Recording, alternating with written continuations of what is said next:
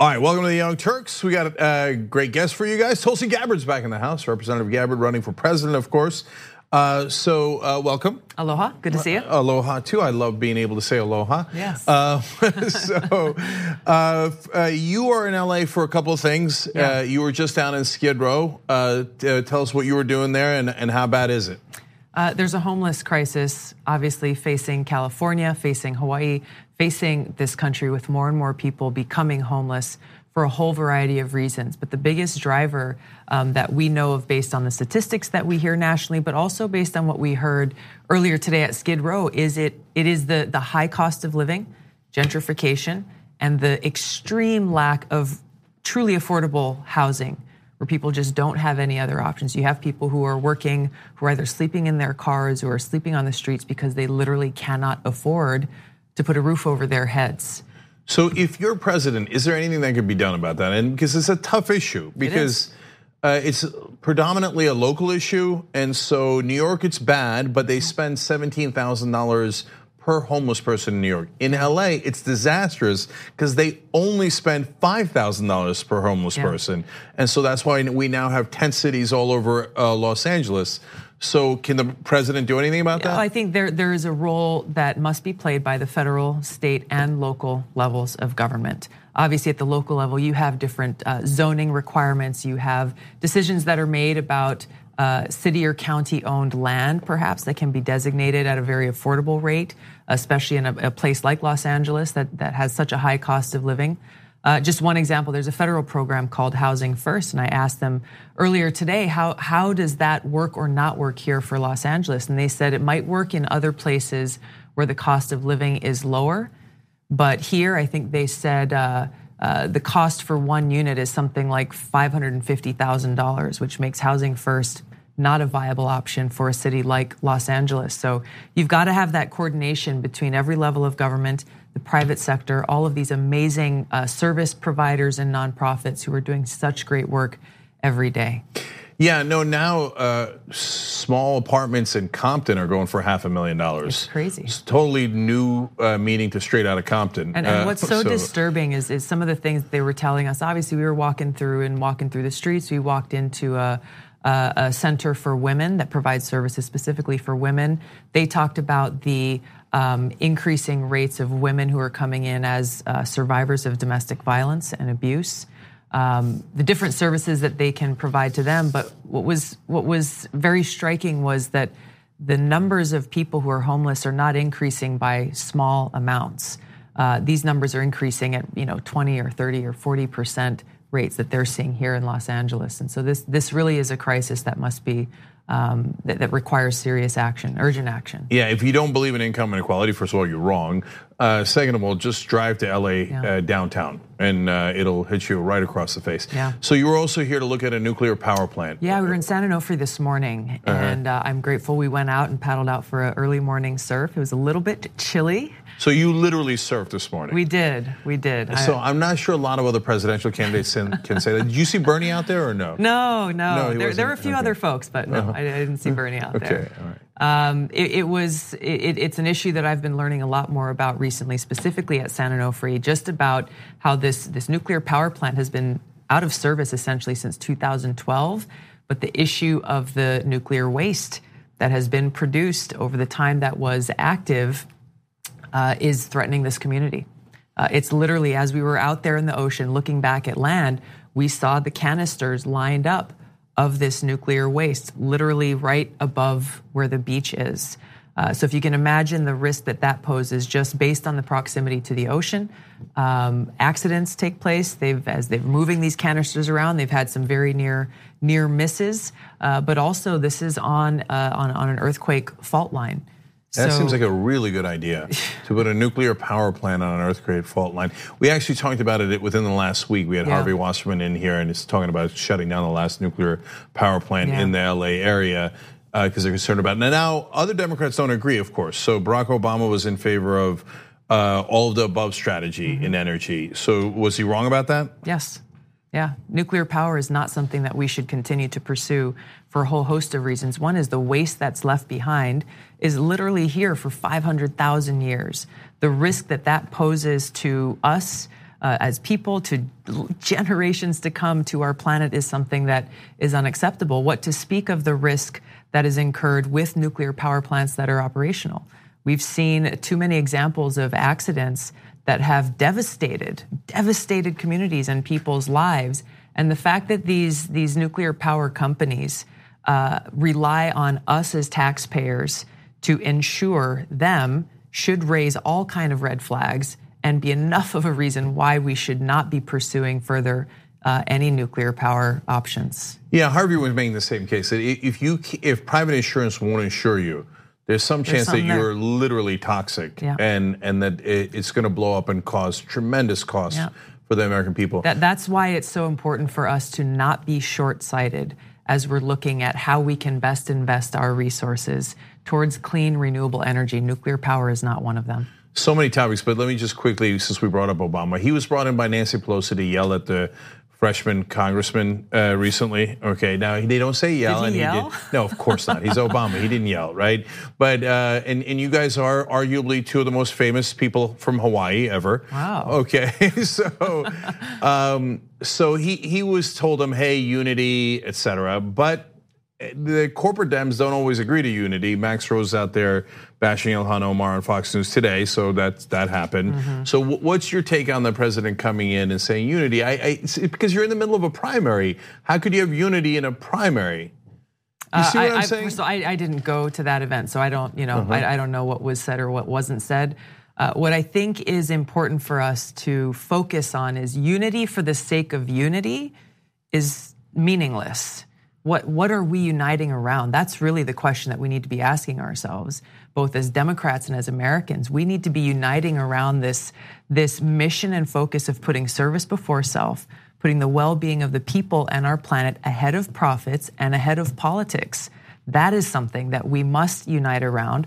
We'll have different ideas on different issues, different positions, different takes on things, which is fine. But if we're uniting around that, that common purpose, how can we best be of service to the people of this country and our planet? Uh, that's that's the unity that we should be striving for. Okay, I hear you. So let's talk about net neutrality. Uh, yes. Uh, so you just uh, supported and voted for uh, the Save the Internet yes. Act. Okay, uh, what is that? this very simply reinstates net neutrality that Ajit Pai, the chairman of the FCC, repealed just last year. this is so important because you know, the internet has to be a level playing field.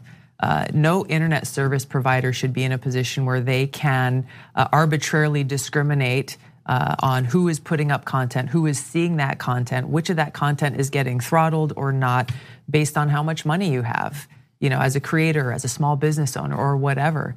The internet has to remain that that that equal, neutral playing field, so, uh, and that's what this bill does. Is, is it makes it so that that uh, net neutrality provision was put back into law. Can it can it overrule the FCC in a sense? Yes. Okay. Yes. And did uh, I and I should know this, but uh, did all the Democrats vote for it? Do you know? Uh, I don't. I don't know to be honest. Okay. It, it passed. I think uh, there was 190 people who voted no. Uh-huh. I didn't. I didn't look to see. Yeah, I got you. All right. So, but it passed easily in the House. So it goes to the Senate, where the Republicans will likely kill it. it. He's already said it's dead on arrival. Mm-hmm. Uh, the Trump administration has said that if it does come to the president's desk, that he will veto it. But uh, this is an issue, like some others, that has uh, broad, nonpartisan support. You have people across party lines who recognize how important it is that we protect the internet as this neutral ground and not allow corporate interests or those who are coming in with money and can pay to play uh, to take that away from us. So yeah, it has both broad and broadband support. Uh, okay, you're, full, it, you're full of jokes tonight. Know, tonight, okay. so uh, it, look, it's enormously popular in the country. That's why it doesn't play well for Republicans. That's why it's great that they passed it in the House. And, and that that's where we all, all people of all parties who are interested in making sure that our internet is protected, they we, we have got to put the pressure on the Senate to pass this. Absolutely. Uh, and and the reason the right wing online supported is because then big corporate power can use it to push them out as well. Yeah. And so it's something they can't actually unite us. Uh, the only people standing in the way is usually, as usual, is corporate Republicans. Mm-hmm. So uh, let's go to Assange. So Julian yeah. Assange was just arrested. Um, now Some on MSNBC say that's a wonderful thing. Hillary Clinton earlier today said it was a wonderful thing. Uh, what's your take on it? Uh, it's a dangerous thing. It sets a very dangerous precedent that threatens our free press and our free speech.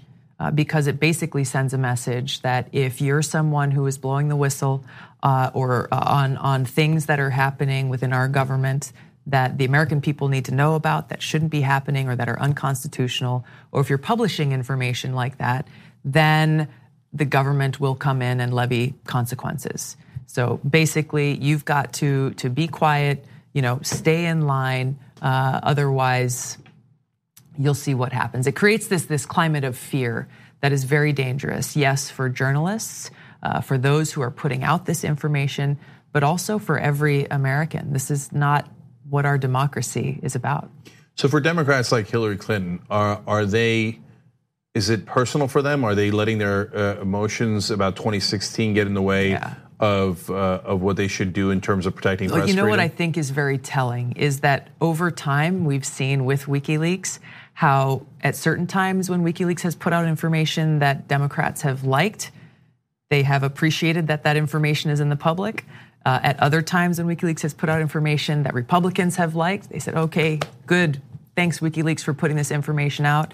Uh, but we, we have to appreciate this transparency across the board and not be selective based on whether or not it benefits or hurts our own party's political interests. I think that's really the key here when we talk about free speech and we talk about a free press. We have to stand for that freedom, whether the information that's being put out uh, is something that we agree with or not. That's really what's at the foundation of our country and this freedom that's so important to protect. Yep. Uh, so I want to ask you uh, one more question, and this is about Netanyahu. So he appears to have won again. Uh, he's likely going to be able to form a government yeah. with uh, other conservative parties in Israel. What's your take on that? I'm concerned given the heightened rhetoric uh, that he was putting out, especially in the lead up to the election, uh, much of it with the support of President Trump that further um, takes us farther away from the possibilities of, of bringing about a peaceful resolution to this ongoing conflict uh, in the region. I think that's the thing that's most concerning. Um, you know, the statements that he made about annexing the West Bank uh, just before the election, uh, obviously the Golan Heights, and the statements that President Trump said supporting uh, Netanyahu in that. I think these are things that we're all clearly done for political reasons, uh, but really have dangerous, very costly consequences. So he was also for ripping up the Iran deal, and I'm very worried that that's going to lead us to a war in the Middle East. I'm extremely concerned about that, especially because not only has President Trump followed through on that and, and withdrawn the United States from the Iran nuclear deal, levying more heavy sanctions against Iran, it is very clear that this administration is beating their war drums to go to war against Iran, something that a guy like John Bolton has wanted to do for a very long time. Uh, so we all have to be very clear eyed about what's happening here uh, and make sure that this is not a war that they're allowed to start uh, on their own in the dark of night. So if you're president, you go back into that deal? I would. Yeah. And uh, is it a coincidence that the two countries we seem to be uh, amping up for military conflict in uh, Iran and Venezuela seem to have nothing in common other than lots of oil. Yeah, exactly. So it, it's it's not hard to connect the dots. You know, this is not something that is is honestly being hidden. This is happening right before our very eyes with this administration launching these regime change efforts in both of these countries, uh, and obviously doing it for not not for what's in the best interest of the American people by any means, and in both countries, a situation where if they are allowed to continue pursuing this, there will be disastrous and costly consequences both for us and the people in those countries. All right, I want to give the website everybody uh, tulsi2020.com. Uh, and you could uh, volunteer going to tulsi2020.com slash volunteer and tulsi2020.com slash donate. Uh, you did get into the debates, right? You did. Yes, yes you passed the sixty-five thousand. All of uh, all of those who came out and gave their one dollar, gave their five bucks or ten bucks. Uh, we exceeded the sixty-five thousand uh, requirement to get on that debate stage, and looking forward to bringing these important issues to this national debate. Yeah, we just uh, decided that I'm going to Miami to cover that. Uh, the person who made Great. that decision is me. Uh, so, so Rank will has see its you down there. privileges, huh? That's right. That's right. Thank you All for right, coming in, thanks, Good Gabby. to see you. Appreciate it. Aloha. Aloha means goodbye.